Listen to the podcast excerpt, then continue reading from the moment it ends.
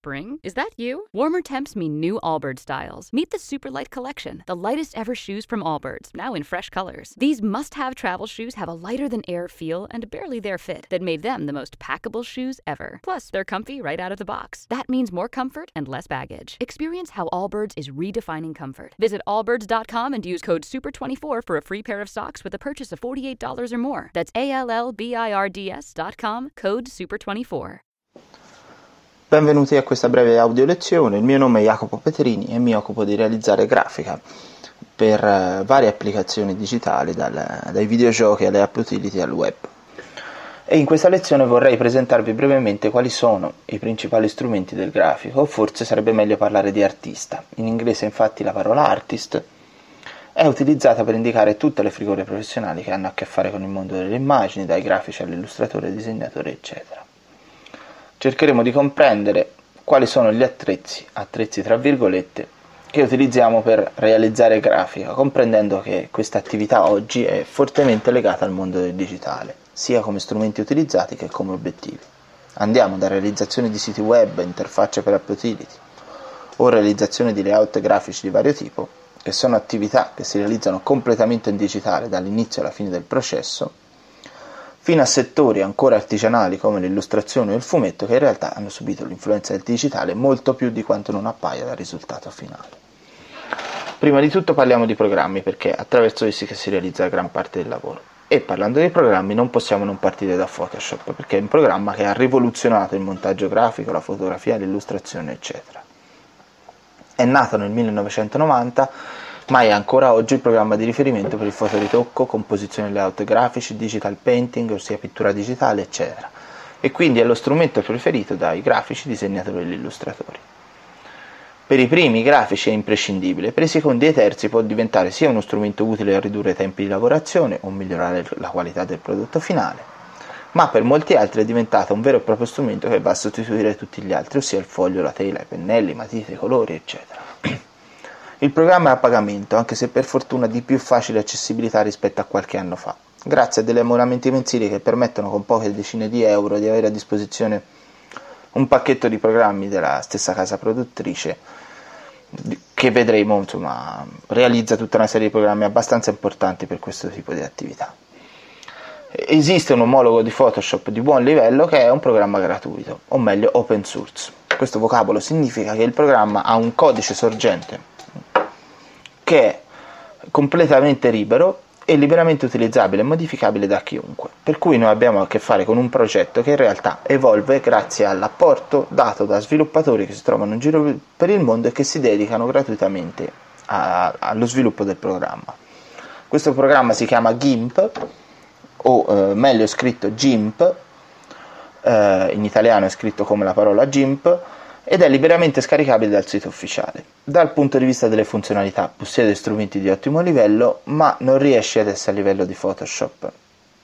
Tutto dipende sempre da cosa si intende fare e se è un programma adeguato per fotoritocco e illustrazione lo è un po' meno per la grafica e la composizione dei layout. Per migliorare le carenze del programma però è anche possibile accedere a una serie di aggiunte, queste aggiunte si chiamano plugin, plugin sono per lo più gratuiti e sono realizzati da sviluppatori isolati che tentano di supplire le carenze del programma aggiungendo delle funzionalità mirate. Per chi ha le prime armi e non è in grado di procurarsi Photoshop, sicuramente GIMP è l'alternativa migliore. Entrambi questi programmi però sono fondamentalmente programmi di grafica raster, cioè sono programmi di grafica che lavorano prevalentemente modificando i pixel di un'immagine, ossia i quadratini colorati che compongono un'immagine digitale. Esiste però un altro modo di lav- lavorare sulla grafica digitale, alternativo a pixel, che si chiama vettoriale e che permette fondamentalmente di creare grafiche indipendenti dalla risoluzione, ossia dalla dimensione finale del prodotto finito, che sia esso stampato o visualizzato sul monitor.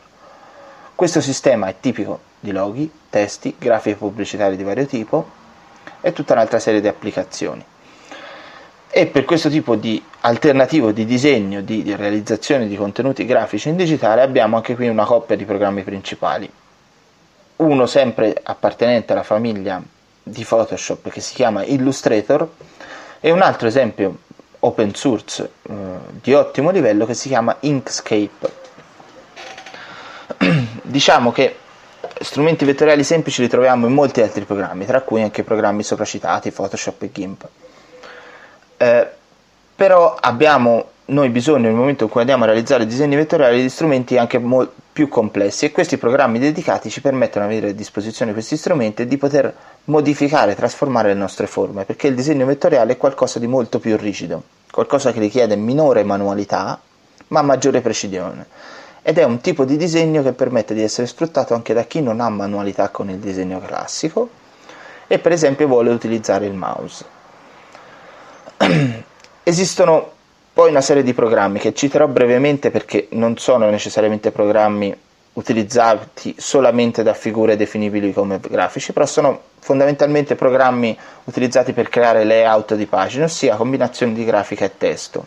Sono utilizzati per eh, le impaginazioni in giornali, riviste e realizzazione di tutta un'altra serie di applicazioni. Questi programmi sono sostanzialmente una via di mezzo tra programmi eh, di testo delle suite Office, delle suite Office e, programmi come Photoshop che permettono di manipolare e comporre anche uno spazio in maniera complessa.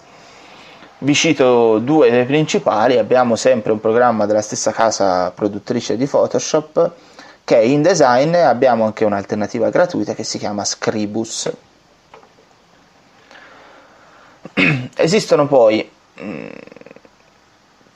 tutta un'altra serie di programmi, la serie di programmi grafica è sì monopolizzata da certi programmi fondamentali, però tutta una serie di produttori hanno sviluppato programmi alternativi, alcuni sono del tutto simili ai, ai Photoshop e GIMP della situazione, però la maggior parte per ritagliarsi appunto una nicchia propria sono programmi specializzati, ossia fondamentalmente con strumenti o di pittura e disegno, o di fotoritocco, o di realizzazione di layout, eccetera hanno strumenti più che adeguati, sono ottimi programmi, magari hanno anche dei costi molto minori rispetto ai programmi principali, però è sempre da notare una cosa, per chi lavora a grafica si sa che anche se si sta realizzando un'attività estremamente circoscritta, può sempre capitare di avere bisogno di strumenti di altro tipo, come ad esempio stiamo realizzando un layout, possiamo avere bisogno di strumenti di disegno, stiamo realizzando un fotoritocco, strumenti di disegno di layout, eccetera. Quindi è per questo motivo che fondamentalmente i programmi più completi hanno sempre riscosso il maggior successo rispetto a quelli specifici. Cambiamo completamente argomento adesso e parliamo, passiamo invece a trattare un attimo gli strumenti fisici del grafico. Mm, uno strumento fondamentale del grafico è lo strumento chiamato tavoletta grafico eh, per lo più è uno strumento che definirei indispensabile, ma esistono comunque professionisti di, atti- di alto livello che ne f- non ne fanno uso o ne fanno un uso molto limitato. Il suo funzionamento è compatibile con quello del mouse. Noi abbiamo una base attiva, un piano e una penna e quando noi spostiamo la penna su questa base attiva non facciamo altro che spostare il cursore sullo schermo come avviene per il mouse, ma esistono alcune differenze sostanziali. Innanzitutto abbiamo il tipo di presa che è identica a una penna o una matita e che aiuta il realismo e la corrispondenza con il disegno vero su carta. Eh, però non è soltanto questa la differenza. Mm, abbiamo una differenza importante tecnica, ossia per l'utilizzo fondamentale della tavoletta grafica la posizione del cursore viene rivelata in maniera assoluta rispetto alla posizione della penna sulla base attiva, al contrario di come avviene nel mouse. Questo che cosa significa? Che se noi prendiamo il nostro mouse, lo alziamo dal tavolo, lo spostiamo in un'altra posizione e lo rimettiamo sul tavolo, noi vedremo che il nostro cursore praticamente non si è spostato. Se noi facciamo la stessa cosa su una tavoletta grafica, alziamo la penna, la spostiamo in un angolo della tavoletta grafica e torniamo a contatto con la tavoletta grafica, ci accorgeremo che il cursore si sposta improvvisamente su un angolo del nostro monitor. Questo significa che abbiamo una corrispondenza tro- totale tra l'area attiva della base della nostra tavoletta grafica e l'area del monitor. Questo è fondamentale per restituire una percezione realistica del disegnare in digitale. La nostra area attiva corrisponde al nostro foglio e al tempo stesso al nostro monitor, che è il luogo in cui vedremo il risultato di ciò che stiamo realizzando nella tavoletta grafica. Terza differenza importante fra una penna e un mouse, fra una tavoletta grafica e un mouse, è che la penna diventa attiva non solo al contatto con la base, ma anche a pochi millimetri da essa, senza necessariamente entrarci a contatto. Quando siamo a contatto invece stiamo inviando al computer un impulso che equivale al click del mouse, mentre quando siamo leggermente staccati l'impulso è identico allo spostamento al movimento del mouse. È fondamentale per un disegnatore perché se noi associassimo l'attività del disegno al clic su un tasto l'attività risulterebbe molto differente da quella che è l'attività di disegno comune su carta. Invece con questo tipo di funzionamento l'attività è esattamente similare, eh, compatibile con quella che è un'attività di disegno comune, cioè noi stando staccando dalla tavoletta ci stiamo semplicemente spostando all'interno del foglio e vedremo una corrispondenza, uno spostamento del cursore del mouse, mentre appena entriamo a contatto noi cominciamo a realizzare il nostro tratto. Quarta caratteristica fondamentale, differenza fra tavoletta grafica e mouse, è il fatto di poter restituire input differenti a seconda della pressione che stiamo esercitando sulla base. Ossia, a seconda della pressione della penna sulla base della tavoletta grafica, il, il computer riceve degli input differenti e questo può essere associato a delle caratteristiche che troviamo all'interno di strumenti che sono chiamati pennelli all'interno dei programmi di grafica. Possiamo associare la variazione della pressione che noi esercitiamo sulla tavoletta grafica a per esempio alla larghezza del tratto del nostro pennello e noi otterremo un effetto simile al pennino il pennino è uno strumento che più premiamo più ci, ci, restituisce un tratto spesso. La stessa cosa la possiamo realizzare dentro il computer. Possiamo associare la variazione di pressione alla differenza di eh, opacità, cioè di visibilità, di eh, evidenza del tratto e questo ci restituisce un effetto molto simile alla matita, ad esempio la matita più leggero disegniamo più chiaro è il tratto, più eh, premiamo con la matita sul, sul, foglio, più otteniamo un tratto scuro e la stessa cosa la possiamo ottenere all'interno del computer. Eh, è chiaro che questo ultimo elemento è un elemento determinante perché permette di realizzare tutta una serie di effetti senza i quali noi non potremo parlare di eh, digital painting, ossia di vera e propria pittura realizzata all'interno del computer. Perché? associando differenze di pressione a determinate caratteristiche noi otteniamo tutta una serie di effetti che ci permettono di simulare correttamente il comportamento di pennelli, matite, chine, eccetera. Al di là di queste caratteristiche imprescindibili di una tavoletta grafica possiamo avere anche altre caratteristiche eh, straordinarie, mm, al di là di quelle che sono poi utilizzate comunemente ma che in genere fanno parte dei modelli superiori dal costo più elevato, eccetera. Abbiamo per esempio la possibilità di percepire l'inclinazione della penna, che è sfruttabile in certi casi particolari con strumenti particolari. Abbiamo di recente introduzione comandi touch, simili a quelli degli smartphone, che permettono di usare magari la mano libera per avere tutta una serie di comandi che servono per navigare all'interno del nostro documento delle immagini che stiamo realizzando. Eh, abbiamo infine modelli professionali dal costo molto alto che sostituiscono la base della tavoletta grafica con un vero e proprio monitor. Abbiamo sempre la percezione della pressione e tutte le caratteristiche che abbiamo visto precedentemente sulla base normale, però la base si trasforma in un monitor. Il costo di queste tavolette grafiche è molto molto elevato, però ci restituisce un realismo ancora maggiore e una vicinanza ancora maggiore fra il disegno in digitale e il disegno su carta, il disegno standard tradizionale. Um, ovviamente questo permette di eh, eliminare anche l'ultimo elemento che mh, produce una certa differenza fra il disegnare su carta e il disegnare in digitale una tavoletta eh, grafica tradizionale perché c'è questo distacco, una specie di dislocazione fra dove noi disegniamo, che è la base del nostro tavolo, e dove noi vediamo il risultato, che è il monitor, che si trova in un altro punto.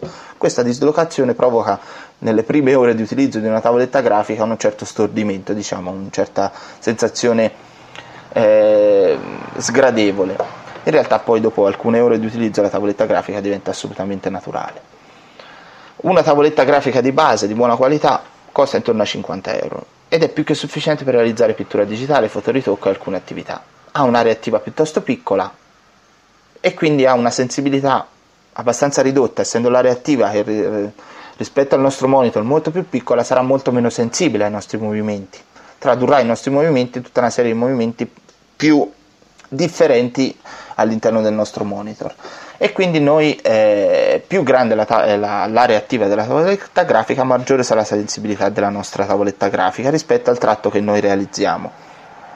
Ma inoltre abbiamo anche modelli superiori che hanno proprio livelli di sensibilità sia alla pressione che al nostro movimento superiori. Quindi andando sui modelli superiori otterremo una sensibilità maggiore che è necessaria magari in lavori come ad esempio disegno di precisione o ad altri tipi di attività che richiedono appunto la precisione del tratto Da notare a margine di questa trattazione che Apple recentemente ha introdotto eh, per tablet e smartphone una penna ed ha introdotto in alcuni suoi device, tablet e smartphone, la sensibilità alla pressione.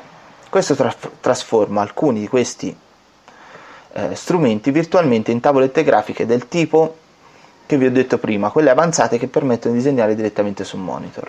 Visto i costi elevati di quest'ultime, eh, questo tipo di strumento diventa estremamente competitivo dal punto di vista del prezzo e la soluzione quindi diventa interessante. Vi faccio notare semplicemente un fatto è che questi device, questi strumenti sono, vanno con un sistema operativo per, per mobile, quindi iOS, quindi per smartphone e tablet, e questo sistema operativo non è compatibile con i principali programmi di grafica professionali che sono sviluppati per funzionare su PC o Mac. Esistono delle versioni per iOS di alcuni di questi programmi, ma non hanno le stesse funzionalità dei fratelli maggiori per computer. Altro strumento fisico importante per il grafico è sicuramente il monitor. E come regola di base si tende a non utilizzare monitor di bassa qualità. Per attività legate unicamente al mondo del digitale, come grafica web, eccetera, sono sufficienti monitor di buona qualità con una buona luminosità e una buona corrispondenza di colori. Sostanza si tratta di monitor di media alta fascia che possiamo trovare anche in negozi comuni di elettronica che siano stati testati bene, che si comportino bene una volta associati all'hardware, al computer e quindi restituiscono un buon schema di colori, però sostanzialmente non c'è bisogno di andare a cercare chissà che. Eh, nel momento però in cui abbiamo a che fare con la stampa la cosa cambia notevolmente.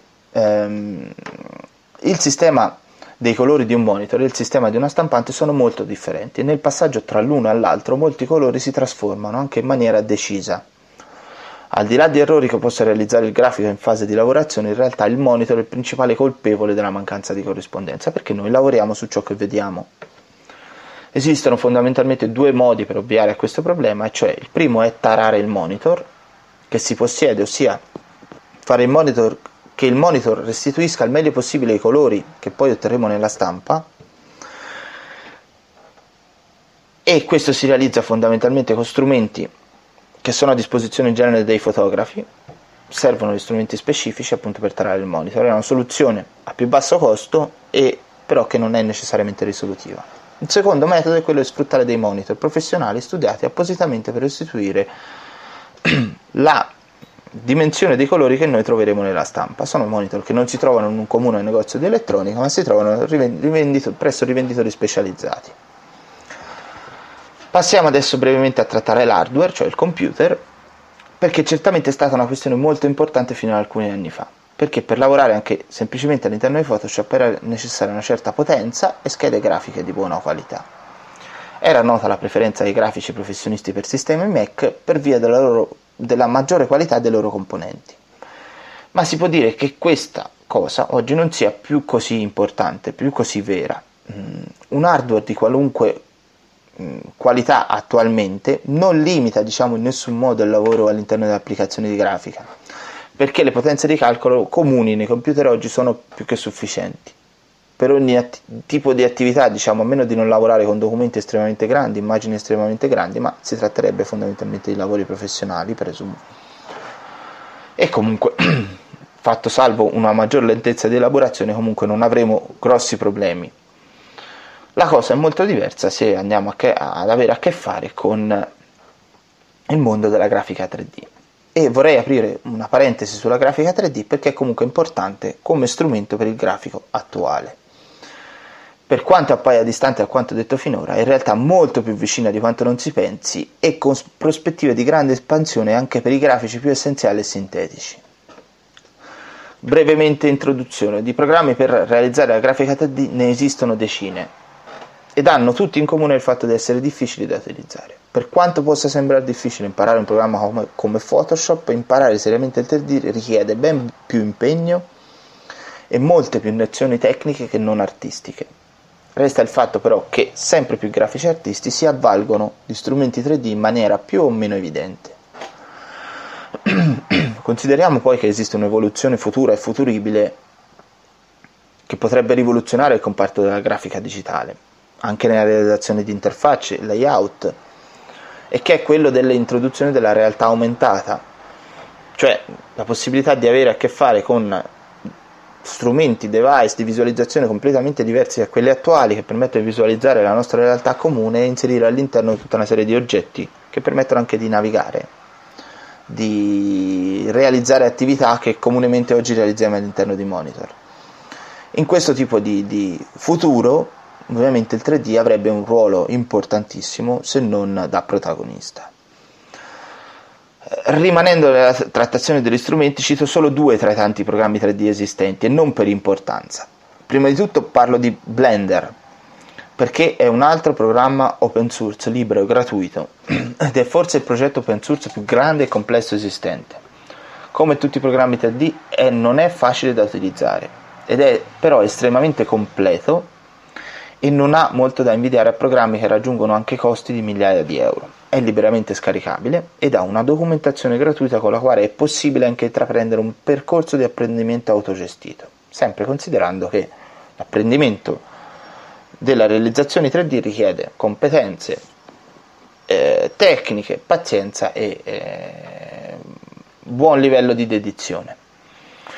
Altro programma interessante di cui vorrei parlare nell'ambito del 3D, almeno attualmente, è sicuramente SketchUp, SketchUp come scritto, eh, programma che originariamente è stato sviluppato da Google, oggi è marcato Trimble, eh, ha una versione gratuita assolutamente fruibile e utilizzabile ed una versione a pagamento che in realtà ha un costo elevato ma viene us- utilizzata fondamentalmente per uso professionale. Il grosso delle funzionalità nella, nella, gratuita, nella versione gratuita sono presenti.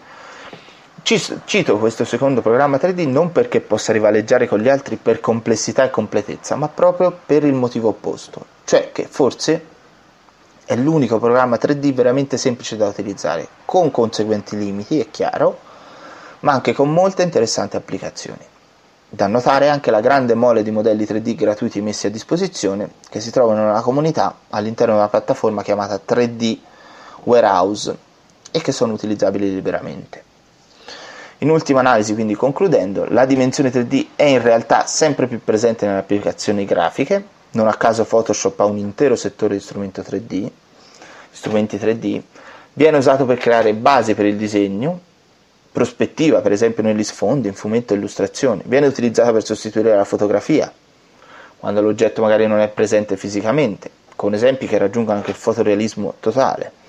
Viene usato per creare grafiche di vario tipo o come base su cui poi viene fatta un'elaborazione successiva di fotoritocco o di altro tipo, o come elemento tal quale, perché un oggetto 3D, uno scenario costruito in 3D può essere trasformato in immagine 2D attraverso il rendering, che è semplicemente un calcolo dell'apparenza in base alla luce, all'impatto sugli oggetti 3D, eccetera, una cosa non, su cui non mi soffermerò adesso. Quindi il 3D lo possiamo definire un protagonista ormai in architettura e design coprotagonista in video editing e effetti speciali per il cinema. E in futuro, chissà, probabilmente attore protagonista, ma non sappiamo bene con quale ruolo, addirittura nel web o chissà quale altre applicazioni legate al mondo delle interfacce per il fatto che eh, arriverà e sarà utilizzata e fruibile da tutti la realtà aumentata oppure la realtà virtuale. Per quanto riguarda le macchine, il, l'hardware il 3D richiede capacità di elaborazione elevate, quindi ottimi computer. I limiti della sua applicazione oggi sono dati molto anche dall'hardware, specialmente su smartphone e tablet. Vecchi computer saranno esclusi spesso dai programmi 3D per mancanza magari di compatibilità con caratteristiche delle schede video. Nuovi computer verranno messi alla prova appena le scene saranno, saliranno di complessità. Ottimi computer ovviamente sono in grado di gestire eh, computer di fascia alta sono in grado di gestire in maniera adeguata il 3D. Eh, come utilizzo si sfrutta fondamentalmente con il mouse, fatta eccezione per alcune applicazioni come la scultura 3D e magari la pittura di texture. Eh, come concetto generale, nel presente rappresenta un validissimo aiuto, sfruttato molto di più di quanto non si pensi, sia da illustratori, da fumettisti, da disegnatori di vario tipo. Per i videogiochi è uno dei primi attori, sono molto, molti di più i videogiochi realizzati in 3D che non in 2D. È imprescindibile ormai per architettura e design. Viene utilizzato moltissimo nella pubblicità, ad esempio grafica dei prodotti e tutta un'altra serie di cose. È però assolutamente marginale per adesso nel mondo del web e nel mondo della realizzazione dei layout. Riguardo alla fotografia ha un rapporto di vicinanza, di parallelismo quasi, perché difficilmente sovrapponibile ad essa, perché dove, specialmente in utilizzi professionali, dove la prima si può utilizzare con facilità, l'altro non si può utilizzare affatto con facilità, cioè sono di fatto alternativi come come applicazione, dove abbiamo un oggetto già presente è forse molto più semplice sfruttare una fotografia e poi manipolarla con gli strumenti di fotoritocco che non andare a costituire, a costruire l'oggetto in 3D. Quando l'oggetto non è presente fisicamente è forse molto più semplice costruire un oggetto in 3D e fare un, un rendering ehm, di qualità fotografica. Nel futuro il 3D probabilmente sarà un protagonista ovunque. Con il 3D abbiamo concluso questa breve audio lezione mm, nella quale ho cercato appunto di presentare una trattazione generale di quelli che sono eh, secondo me i principali strumenti del grafico oggi. Eh, spero vi sia piaciuta, per qualunque altra informazione vi rimando al videocorso che ho realizzato eh, che appunto tratta di progettazione grafica per siti web ed app utility e basi di disegno sia vettoriale che all'interno di programmi del tipo di Photoshop. Ti è piaciuto questo audio snack? Vai su workwithwomen.com e scopri tutti i nostri corsi. Judy was boring. Hello. Then Judy discovered chumbacasino.com. It's my little escape. Now Judy's the life of the party. Oh, baby, Mama's bringing home the bacon. Whoa. Take it easy, Judy. The Chumba life is for everybody. So go to ChumbaCasino.com and play over 100 casino style games. Join today and play for free for your chance to redeem some serious prizes. Ch-ch-chumba. ChumbaCasino.com. No purchase necessary. Void where prohibited by law. 18 plus terms and conditions apply. See website for details.